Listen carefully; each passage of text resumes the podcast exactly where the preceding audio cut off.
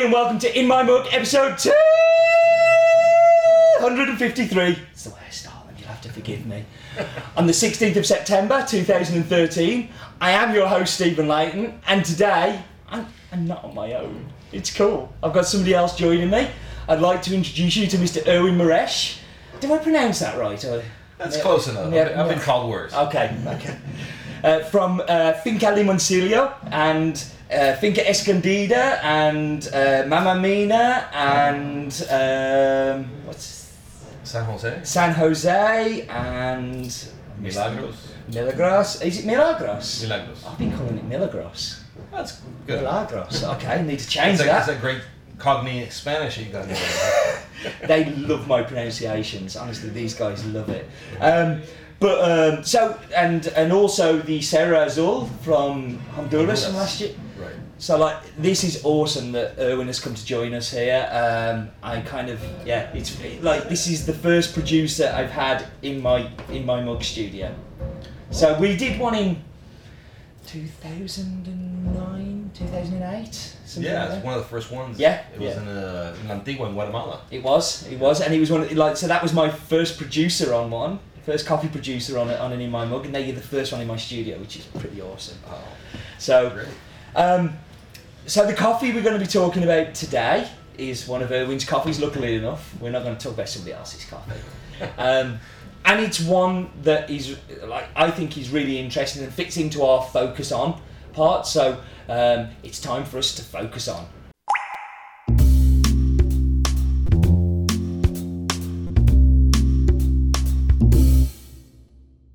So Limoncillo is uh, a farm that we have a Pacamara from, we have a Caturra from, we have um, Longberry. a Longberry from, which is the varietal that we're going to talk about here. Um, and I love this story because it's on the website and it's in your words. So we, we actually copy and pasted what you said about how you came across this weird varietal Mhm. and a very weird varietal for Nicaragua. So if you can just tell the folks kind of how this Longberry varietal, kind of its background first of all, and then how you came across it on the farm. Okay. Well, this Longberry is uh, a coffee, obviously coming from Ethiopia, Mhm. you know, but uh, although what I found out, it comes in through Cameroon, Ca- Cameroon, Cameroon. Cameroon, yeah. Sorry, I can't. Um, I don't know if I was pronouncing. That was correctly. correct English pronunciation. That you did well. But um, it came into Central America the same way the geisha came in to Central America as well. You know, it was a it was a study that was being done by C- uh, CIRAD de France uh, on varietals to see what was the best varietals for each individual country in Central America, which was being done in, in the 80s, uh, early 80s. Uh, they determined that obviously for Nicaragua and Guatemala, the Caturra was the best varietal, you know, but obviously they determined these by the amount of yields they were getting from uh, from the coffee trees. Well, I mean, at that time there wasn't really a specialty movement, was there? It wasn't about taste; it was about how much you could get out of the land. and, the resistance to disease as well. Of course, to uh, for roya or rust, you know. Uh, obviously, in El Salvador, it was the Bourbon. You know, uh, rust wasn't a problem back then. You know, so that that, that was their main uh, suggestion. For Costa Rica and Honduras, they came up with the with the Catimors. you Okay. know. In Costa Rica, it was the, the Catimors 90. Uh, uh, in Honduras, it was IHCAFE 90. I mean, that's what they were being called. They were the, the strains that were being developed in each one of these countries. So Catimor's, I mean, we were talked about a Catimor last week on this focus on part, and the Catimor kind of came around about 1968, but it was really the 80s where it kind of had that push through, wasn't it? Exactly, the- yes. from these studies, and a lot of these studies were funded from European countries, from yeah, no, this study was actually done by the uh, it was the French uh, development uh, agricultural development agency that they have, uh, Yeah. CIRAD, and um, they were basically trying to push to see which you know uh, the best varietals for each country. yeah. You know, And uh, did that involve planting lots of like weird varietals that you just never try and plant, or did they go down the Bourbon, Caturra, Typica? No, no, they they actually, like I said, I mean, they, they brought in seeds, you know, from uh, this uh, the longberry, you know, which they call Java, Yeah. you know. Don't uh, like the Java name. exactly. No, I kind of I do get the Java pot, but I think the Longberry is it like describes it much better because if you look at the seed and look at the green bean, look at the roasted bean that you've got there, it's thin and long, Exactly. and so distinctive to Ethiopia. Exactly. Um, Exactly. So, and one of the heirloom varietals as well, which kind of traces back to the very beginnings, isn't it, in its genealogy? It's, Right. Uh, one of the first few. Exactly. Yeah. You know, so yeah, so they, they did bring in, you know, the the, the, the this longberry, which they call Java. They brought in uh, the geisha, which was uh, an Ethiopian coffee from the area of uh, Kicha. Yeah. You know, so I guess uh, we're good at this uh, warping the names in Central America. So I, I, I- I guess that's where they get, you know, from Kicha, geisha. I Yeah. think that's where it kind of, you know, warps into. But, uh, But then you get stupid people like me coming along and warping it even more. So, yeah. Uh, but yeah, so they had several different varietals, and what they would do is they would start out gardens in different in different areas, different altitudes, you know, and um, but the recommendations were made specifically on disease resistancy and yield, you know, uh, per varietal, you know. So it wasn't until the late '90s that we actually started, you know, looking at these varieties once again, you know, uh, but based on cup profiles, you know, on taste, and um, you know, for us specifically, our introduction to Longberry was all by mistake. You know, we're driving by this experiment station in Jinotega in Nicaragua, and um, this gentleman, this uh, security guard, you know, pulled us over, which you know, my dad kind of. You know, ordered me to stop, and I normally wouldn't have stopped. You know, having a, an armed guard, you know, pulling you over in the side of the road, and dirt road. And this is in the 90s in Nicaragua as well, which Yes, yes. was a very different place to Nicaragua today. Exactly. Yeah. Exactly. you know, but uh, but no, he you know he told us that you know he had been laid off, and the the, the experiment station, which is a government experiment station, didn't have the money to to pay him his uh, you know his salary, his benefits. You know, so they gave him you know uh, he had some tools, you know, some shovels and a wheel cart, and he had five. Uh, kilos of uh, this varietal that just said Java on it, you know, and uh, he asked if we wanted to buy it. You know, my dad felt sorry for him. You know, he you know purchased everything he had off of the guy. That sounds pretty much like your dad. like he's, Exactly. and, but uh, I'm, I'm not surprised at the waving down as well because your dad's kind of pretty well known, isn't he, around Jinotega in that area as Yeah, well. He's a bit of a superstar around those parts. Uh, ex- mostly in Matagalpa, you know. You know they, Ev- everywhere, everywhere we went past, like people were like waving. It was like, oh. but yeah, Right. Well, I mean, yeah, it's uh, my dad's family. His uh, great grandfather was one of the first coffee producers in uh, the northern part of Nicaragua. You know, he came over. He came over from Germany f- to develop the, the railroad system, but you know he got paid with land, and he brought seeds over from Bourbon seeds from uh, Guatemala in the early 1800s, uh, 1900s, and uh, planted. so there's kind of a history of this kind of whole seed thing going on as well, and like, Yes, developing yes. varietals that not everybody else would maybe be doing. Right, right. No, my father, you know, he he loves to do all of his experiments big. You know, it's not like he will go in and plant a small area and to see how it goes. You know, and I'm always complaining to him about it, but he says, look, you know, in reality, I only have like 15 to 20 years left of life, so I want to see all these things that I'm trying out. You know, I mean, he's 68, but you know, he's he's Yeah. counting down already. You know, I, I think I think out of it. yeah no I think he'll outdo us. He's uh, like the way he springs around the farms when he gets there as well. He's like you Yes. don't look sixty eight. No, exactly, exactly. No, he yeah he walks. A lot. He can outwalk me. You know, every every time. You know, I'm a horseback and he's you know, walking. You know, but uh, but no. So then it was history. I mean, we tried the seed. You know, and uh, So like in the nineties, I'm guessing you kind of like what what would you do with them? Did you just plant them straight away, or did you sit on them? Can you can you sit on them? I don't. I don't Okay. Well, no.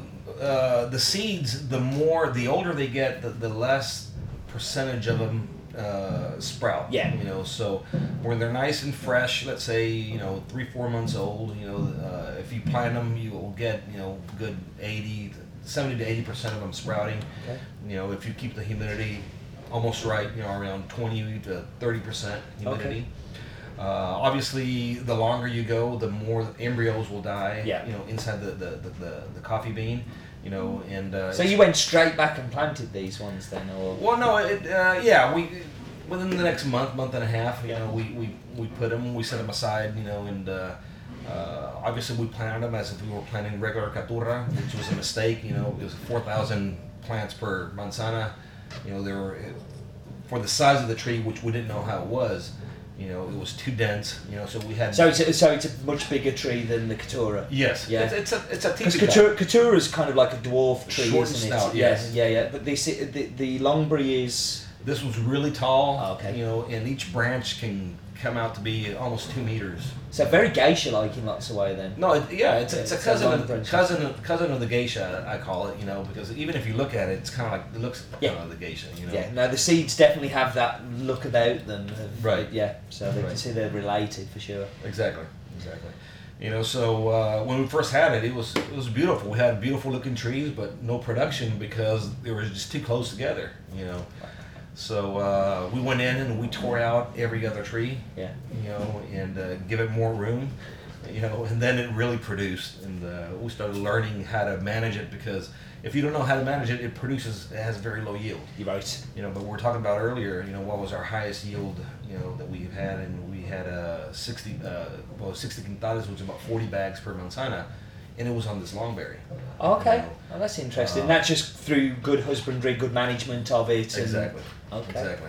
Yeah. So you planted this varietal on Limoncillo, which is probably is that the biggest of your farms in Nicaragua? it's our second biggest farm. Second biggest. So what's Yes. the biggest farm? The biggest is Placeres. Oh, okay. You know, but Placeres, uh, that one is I've not been to that one, have I?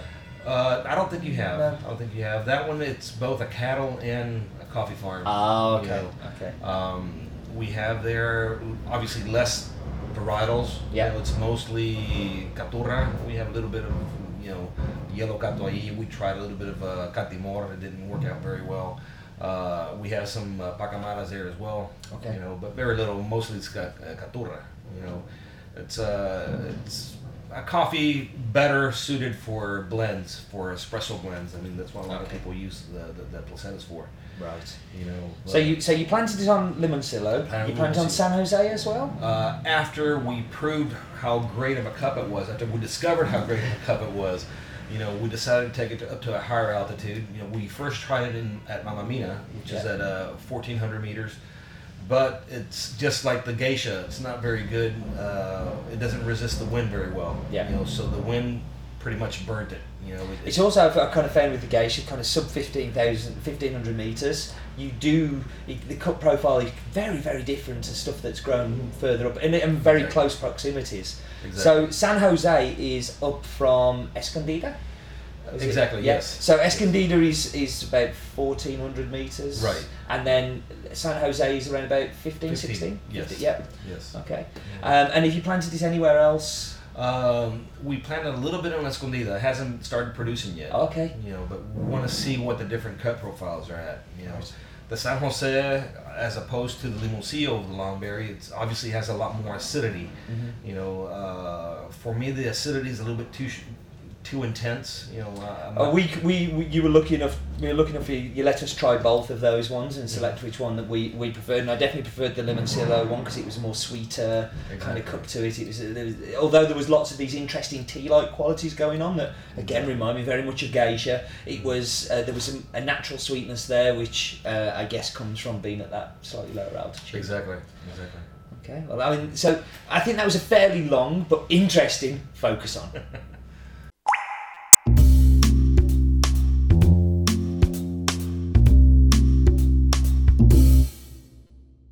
So we're now going to talk about the coffee and talk about the farm. So uh, Finca Limoncillo for me is one of the most important coffees we buy, and not just because you're here, by the way. I say that a lot. Okay, Um, but also because it kind of shows the development of us as a company. So I've known Erwin since 2005. Um, he's the first coffee producer I ever met, which was pretty cool.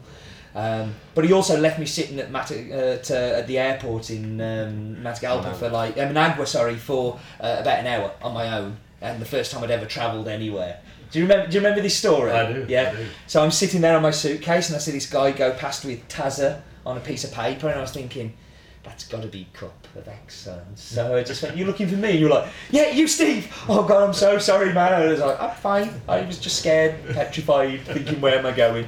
Um, but yeah, so I met you at the Cup of Excellence Yes. in 2005, and you were managing the cupping room kind of thing, weren't you? Right. No, I was actually the, the country coordinator for Cup of Excellence Yeah.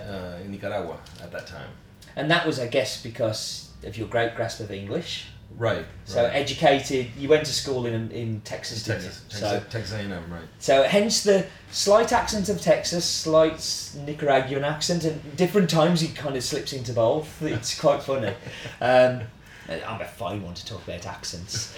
Um, so we met in 2005, and then I, I never, I knew you grew coffee, but I didn't, you know, we talked on email a few times, and I knew you grew coffee, but we weren't in a position to buy coffee directly at that point. Uh, we were buying from, uh, is it a cousin or uncle? Uh, um, It was my cousin. Yeah, from- Roberto from R- Roberto, who uh, who uh, used to own Los Alto, that you now own. Right. So you may remember Los Alto. We've had that coffee before in the past, and we've Right. had some others of Roberto's coffees as well.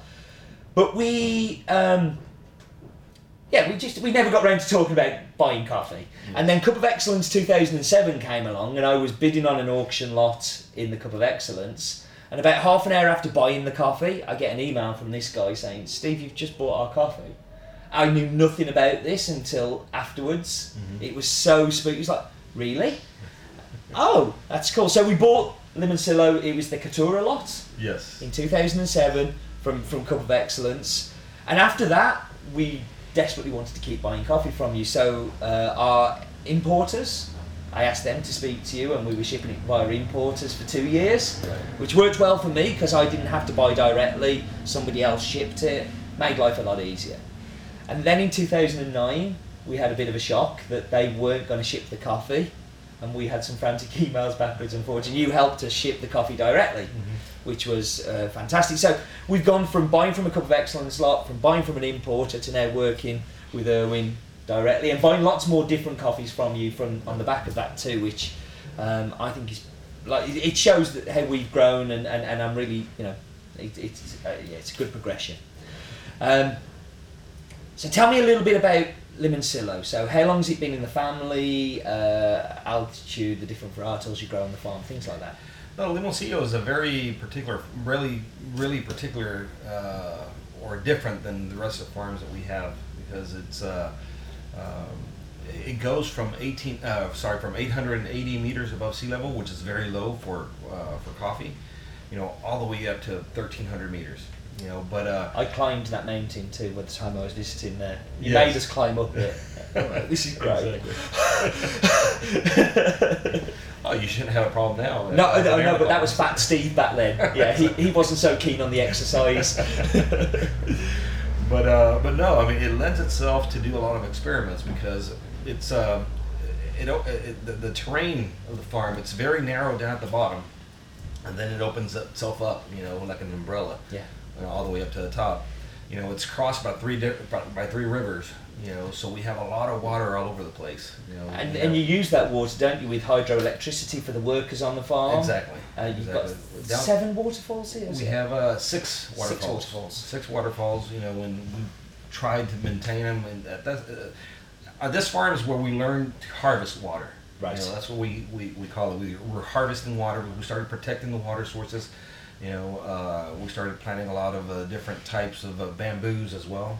Which is unusual for Nicaragua. Exactly. I think you know, like Nicaragua, as a beautiful and amazing country as it is, it's not. There's not a particular wealth there to be able to do that with certain parts of the land, is there? You know, Right, it's and, and like Erwin spend a lot of time. Well, the family spend a lot of time like with.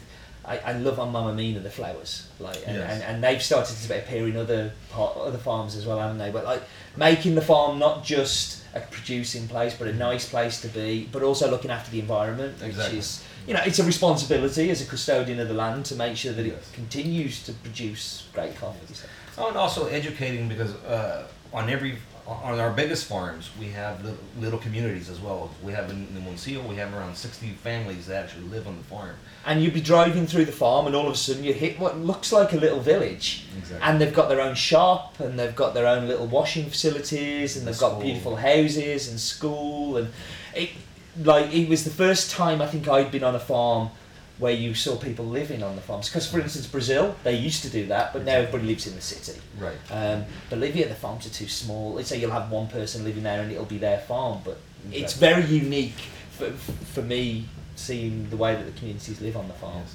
You know, so we, we started educating a lot of the people that actually start doing a lot of this work. You know, of harvesting water. They never heard of harvesting water. They thought we were crazy. You know? uh, but is nothing more amazing than to cut down a bamboo stick, you know, and drill a hole in it, and you see the amount of water this bamboo stick actually holds. You know, certain times of the year, depending on the way the, the moon is and everything. You know, so uh, it really helped you know, helped us convince them, and they actually do a lot of this work for us. You know, after hours, you know, on their own time. You know, we provide them with the amount of you know of vegetation, and they actually do all the planning for it. But they actually are enjoying everything. I mean, the the, the benefits from this as well.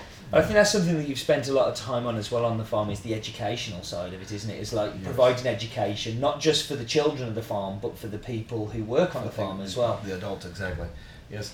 In Nicaragua, at the average education uh, for for anybody there, it's uh, fourth grade level. Right. You know, so most schools only have up to fourth grade, and that's it. You know, Right. because, you know, the, the kids they go out and they start working. You know, helping their parents work. You know, pick coffee and you know uh, uh, other things. You know, but we have actually started, you know, to encourage them to, to keep going. You Right. know, we actually have uh, like a, a scholarship program. You know, since we imp- since we implemented it in the mid '90s, we've only had two people actually go to college. Right. You know, but uh, it's there. But that's two people more than would have without. and, and I know that your sisters are quite heavily involved in that. that My younger sister, yes, she's more involved with the social programs that we have. You know, in in uh, we- we have a, a children's diner that we provide uh, food. You know, breakfast, lunch, and dinner for the children that actually go to school. You know, uh, so if they don't go to school, we tell them we, we won't feed them. but I mean, it's, it's food that their parents don't have to don't have to spend on. You Yeah. know, so uh, it's a way to try to encourage actually the parents to send them to school, because obviously if it was up to the kids, I mean, heck, I was a kid, I didn't want to go to school. If it would have been up to me, I would. Yeah, yeah, no, no, it sounds second, third grade. know? so, so uh, it's something we want to encourage the parents to, to, to do to push them. How difficult is it to get teachers to come onto the farm? Because it's not an easy place to get to. Right. No, it, it, it's kind of hard because nobody actually wants to go live there. But I mean, uh, in Nicaragua, to, uh, in order to uh, to uh, graduate from college, you have to do social work. You know, so we get a lot of uh, college uh, people about to graduate, and they get paid by the by the government. But we also subsidize them. We also give them an extra. It's not a common thing in Nicaragua, but I mean, we figure if they're doing a good job, and you know, if they want to stay, we allow them to stay. You know, if it's a teacher, we've had one one girl, you know, young lady, who decided to stay in Placeres, you know, and uh, we're paying her a lot more, you know, Right. so uh, because she's been really good at it, you know. But uh, it's So that's that, that's no different to any any employee coming into the you know coming into the business. I guess that you know if they're good, then you have to reward them to hang on to them. And, Exactly, Yeah. exactly. No, but I mean, we wanted to change the mindset because a lot of the people, the the kids, you ask them, you know, okay, what do you want to be when you grow up? You know, they're like, okay, I want to be, you know, uh, a tractor driver. You know, I mean, I want to be the driver of that tractor. You know, like, well, you know, how about being a doctor, man? How about being, you know, not, I mean. We're, we're kind of killing ourselves because eventually this works. You know, we're not going to have any workers for the farm, but you know, we want them to have a little bit more ambition to try to be to try to be better than what their parents have been. You know, I mean, it's, I think that's what we all want. You know, as uh, as parents want. You know, for our kids. You know, so uh, we're trying to change that mindset. You know, to make them want to leave the farm. Uh, we know that it, will be a problem for us in the future, but it, will be a nice problem to have. For sure, for sure. If it's successful, that's a problem you don't mind trying to deal with. exactly. Yeah, take all those workers from next door in Honduras or Guatemala. um, so, uh, the varietals you have on the farm, you have Caturra, you have Lombry, which we're, we're obviously going to have in here. You've also got Bourbon. Yes. Um, Uh, no, li- like I was saying, the Limoncillo is, is the farm that we've done most of our experiments with, since we have different micro uh, microclimates, you know, different terraces I call them, you know, different altitudes, different. Uh, we were talking about this just, just before we came in and did this, and I, I never realised about the tablons that you have in within the farm and, and, the, and the separate separate parts within, and that's you I'm, I'm kind of going to. I'm sorry, you're going to get lots of emails about now. Um, but I think that's it's really exciting because you've got those different altitudes and those. So, do you find? I mean, I'm guessing I know the answer to this, but different uh, altitudes and different soils are suiting different varietals, and are you regularly trying different things in those places? Right. No, definitely. We have seen that you know uh, certain varietals uh, outperform others in different microclimates, you know, different altitudes, different soils. Uh, I'm definitely one of an opinion that there's no such thing as a bad varietal. You know, you just got to find the proper. You heard it here first. Like I was talking last week about Catimor, and we've had a conversation about Catimor, and Catimor isn't inherently bad. It's just been planted in some places where it really doesn't work. Exactly. And then you, we- we find a lot like last week's that was planted at 1100 meters above sea level, you know, on the Apaneca mountain range, on a bit of soil that actually doesn't produce great coffee Mm-hmm. because it for different reasons it's geothermic hotspots and all these other things. yeah. And they planted this varietal, all of a sudden thrived, Mhm. and and it, it just works there, and it works in the cup. And I, I agree, there's no such thing as a bad varietal, and too many people. I, I've had a bandwagon for years about geisha. You know, not everybody can plant geisha, and no everybody should plant geisha, and they should really avoid it in many many ways. You know, you've got to have a, such a exact set of circumstances. Exactly. Do you feel that's the same for this Longberry? Um, up to an extent, yes. Yeah. You know, uh, like I said, you've got to find the proper microclimate for it. Yeah. You know, just like the geisha, you know, it's more limited. You know, the microclimate for the geisha is very limited. Very limited. You know, uh, for the longberry, it's limited as well, even though it's a little bit wider than the geisha. You know, obviously you have the caturra, it's much wider for for our countries, for Yeah. Nicaragua and Guatemala as well. You know, um the Bourbon, it's much wider, but only for uh, El Salvador. You know, it's not very good for very humid places Right. you know um, even though the cup characteristic is spectacular but the climate will, will destroy the plant you know uh, you production will be very low you know. So, what is that window? Do you feel for uh, the Longberry?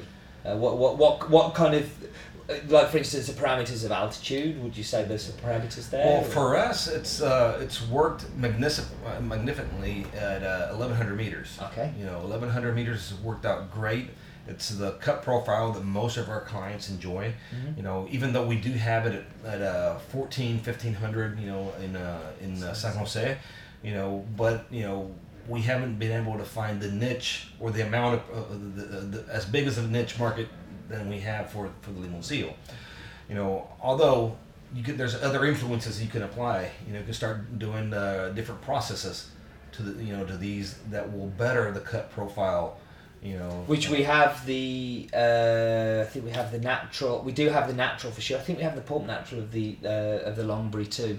Um, so we, we have the different processes. For me, I think it. I, I really like the washed version. Uh, I enjoy the other two, um, but the reason I because I, could have chose any one of the three for, for this one, but I think the washed for me gets me the most excited um, because it's the most like the geisha in many ways. It's that very Right. clean, Elegant. transparent, elegant, uh, great Exactly. very tea-like, uh, beautiful. Which we'll see. We're going to taste it in a little while, and we'll, we'll, we'll see it then. Uh, are there any other influences on the on the varietal that you think you need to to plant it? Is there anything else that specific? Like, does it need lots of shade? Does it need lots of water? Um, well, no, obviously, uh, for, it needs the, the, the, the amount of water that almost any other coffee variety will need. You Okay, know, so there's uh, no real differences there. No, no, no. And, and depending on the altitude, you will need to control the amount of shade that uh, that you need as well. You know, obviously, the shade is mostly to extend the ripening ripening period and, and get more of a sweetness out of the. Because 1100 meters, I'm guessing it gets quite warm. There It does. Yeah. It does. Even though the microclimate in Limoncillo, you know, uh, is not quite as warm, 1100 meters. You know, Placeres, we- it's much higher, but it's a lot warmer. Right. You know, but in Limoncillo, it gets nice and cool at night. That it kind of compensates. You know. the- Is, is that due to the water sources and the shade that you have I there? would think so. Yes, Yeah, I, would, I would think so. You Yeah. know, uh, which is different from San Jose. In San Jose, the way the farm is facing, you know, it's it, it's it's facing north, so you have you know uh, the sun that comes out east to west. You know, uh, you get sunlight uh, easily. You know, ten hours a day, every single day. You know. Uh, Mamma Mina, you know, we're at the same altitude, but because of the, the, the, the, the cloud cover, you know, if we get six, seven hours of, of, of sun every day, we're lucky. Yeah. You know, so And when, when we visited there, it was the cloud. Like we, we got there about half past three in the afternoon, and the cloud were, was right down. Exactly. And within half an hour, it was pitch black. Exactly. just like that. It was like wow. Uh, and then San Jose, completely the opposite. It, it was just so bright and clear, and such a great view over the lake as well, Right. isn't it? What what was the lake called again? Uh, Lake Apanas. Yeah, I, I've still got to buy my island on there. so no, I think it, it's an absolutely beautiful farm. I, I you know, it, I, I love Limoncillo for purely for the selfish reasons. I bought it in Cup of Excellence once, and that whole uh, romanticism that goes with that. Uh, but also, it's the coffee that introduced us to buying from you guys and buying all these other amazing coffees. So uh, yeah, no, it's really cool. Um, so what we're going to do now, we're going to go to the fantastic, the amazing, the awesome map bit. It's the map bit. No expense spent. It's the map bit.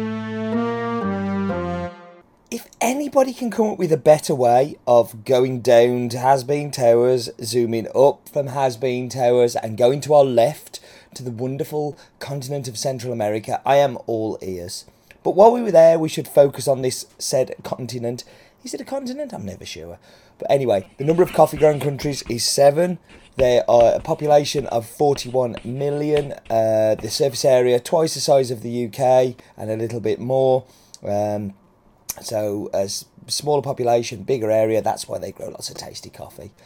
So let's look down at Nicaragua, um, an amazing country, the first country I ever visited outside of um, outside of Europe, and the first coffee growing country I ever visited. So very special place to me. May have said that already in the in my mug, but um, let's look at the details of the country. So, Nicaragua, population of 5.8 million, size about half the size of the UK, but with a fraction of the population. So, again, a lot of land. Capital city is Managua. Um, interesting fact. Uh, Nicaragua is the second poorest country in the northern hemisphere after Haiti. Not many people know that. Uh, see, I'm full of interesting facts. So there's the farm Limoncillo. Now you see all of those dots around the farm. There's quite a few. This is where people live. Um, this farm has a lot of workers living on it. The Mierisch family are very good at giving great accommodation to their workers, making sure they're looked after, um, and really, really good people. That's why we love working with them. So Del the cow is here to tell us the farm name is Finca Limoncillo, has an altitude of 1200 metres above sea level, not so high. Um, Varietal is Caturra, and the nearest town is Matagalpa. Now, that doesn't sound so high, but what I want to do is show you this mountain range where Limoncillo is. So uh, in a minute, if we can just zoom down, you can see this is really on a mountain top, and the farm goes all the way to the top of the hill there. In fact, let's have a zoom around the edges of the farm with my clever little camera angles here, and you get to see just kind of how high it is uh, compared to the surrounding areas. And let's just zoom back so you can see uh, back to the view we we're at. And that was the map bit.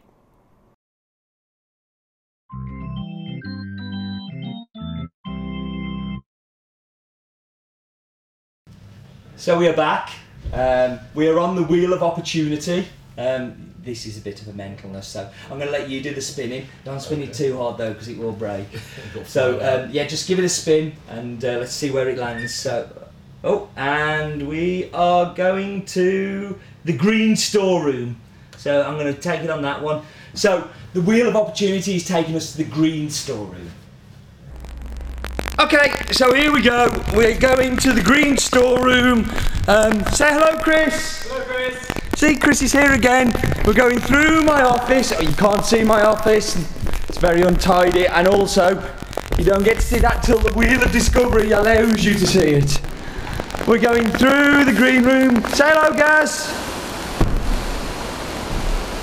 Say hello, Roland. Okay, we're going backwards. Say a good aim, we're going backwards. Not allowed to see the roastery either until we get to the green. So here we have the green storeroom. So you can see all of our big green bags. All of what we have at the moment. It's looking a little bit bare, there's some gaps there, but that's because Bolivia and Brazil and Colombia are going to be coming really soon. And that was the Wheel of Discovery! So I hope you enjoyed that, and we'll be back with you in just a second with some hot beverages to drink. Okay, so we're back and we have the return, kind of second return, of Snozzer in the bowl.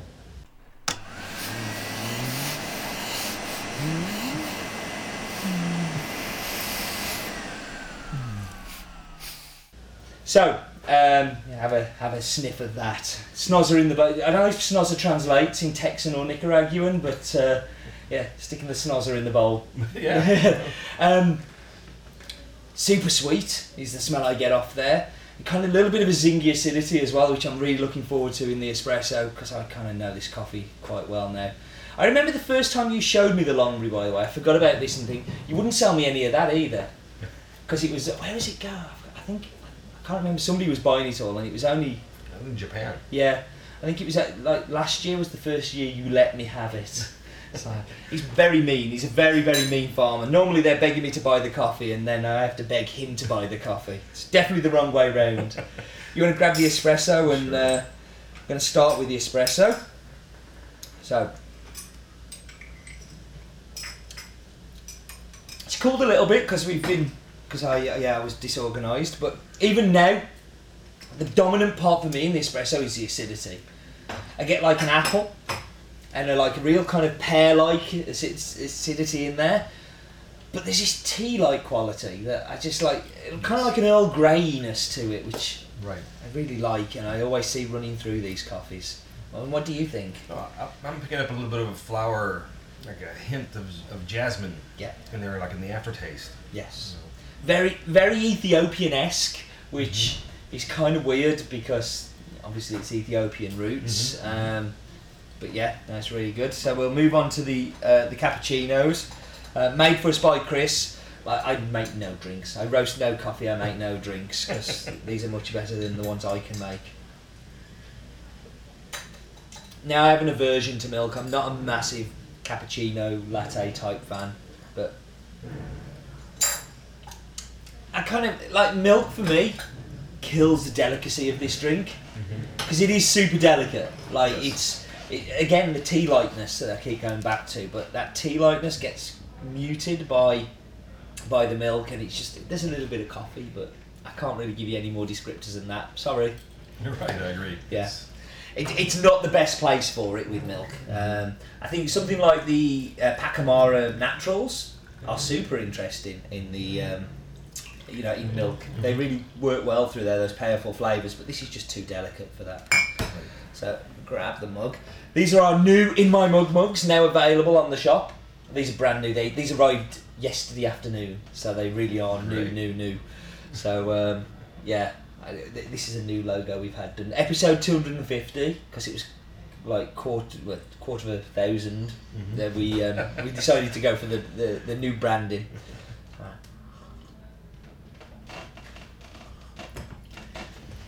Now here, I think this changes again here, and this turns much more to what I get in the cupping bowl of the apples. Mhm. There's a real like red and green apple kind of texture and acidity going on, um, and much sweeter than the espresso. And the acidity actually mutes down a bit, and that tea-like stuff disappears a little bit. Mhm. Um, Yes. it's just much like the thicker. And I think I find with lots of your coffees is that texture plays a big part. I don't know why. And I, I, I'm guessing this is a processing thing, but um, there's a lovely texture to it. But the apple and, and that pear acidity again just comes Mhm. through, and it's super sweet.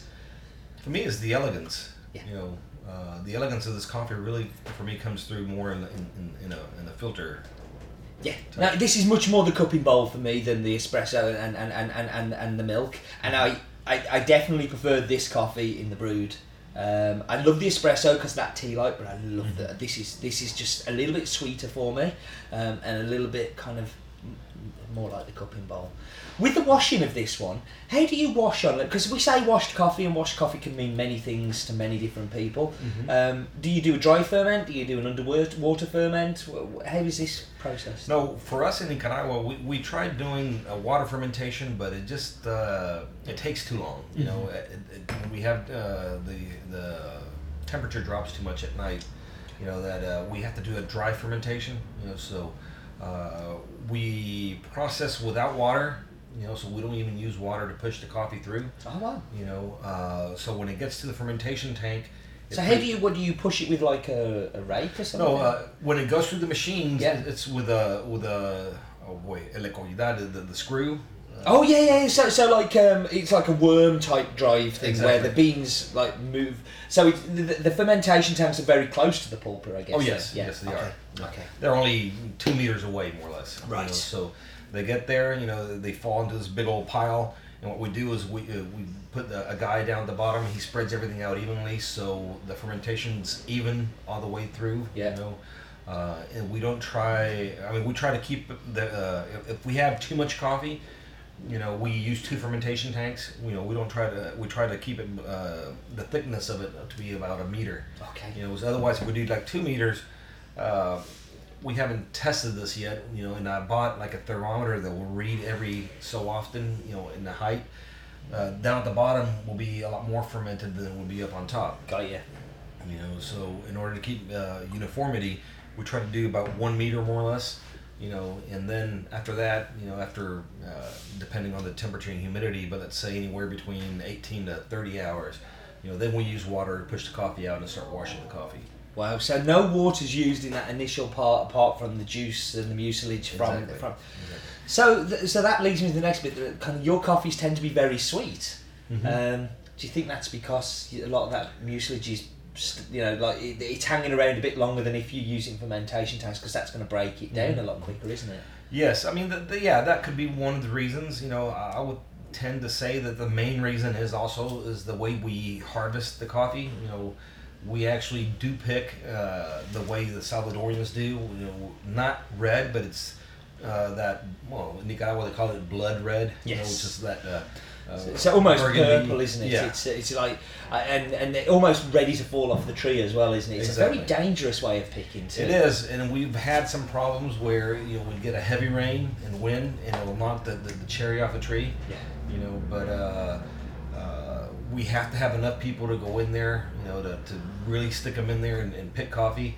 You know, sometimes we have way too many people, so we have instead of paying them by uh, volume, we just pay them by the day. You know, that way they don't work quite as hard, and, and they, don't, they, they only pick the really ripe cherries, not the green. You know, so. Yeah. Uh, I think there's definitely like there's there's definitely something in that, you know, you we buy from five of the six. Is it six farms you have in Nicaragua? yes. Yeah, we buy from four of the farms. Sorry, uh, from the six you have in Nicaragua, and and we only don't buy from, from one of them because we I've never seen anything from it, and the other one, which is the bigger one, the ranch Mhm. one, and the other one, um, we just thought having three farms called San Jose maybe a little bit too much. but like you know, it's uh, there's. Um, you know, each one is processed really well and picked really well, and not just fanboying because you're here, because I am a fanboy, of course. Um, you know that your coffees just tend to you, that you can tell there's that extra element of um, care and, and, and you know the, the the little what's the word I'm looking for the little intricacies are kind of followed through and the you know it, it, yeah we we're a big fan as you know. Listen, thank you very much for joining me. I've beasted this man on video today. I feel really bad. No, I've got no conscience. no, thank you for joining me, mate. And uh, do remember, I have to say this at the end of everyone life is too short for bad coffee. It is.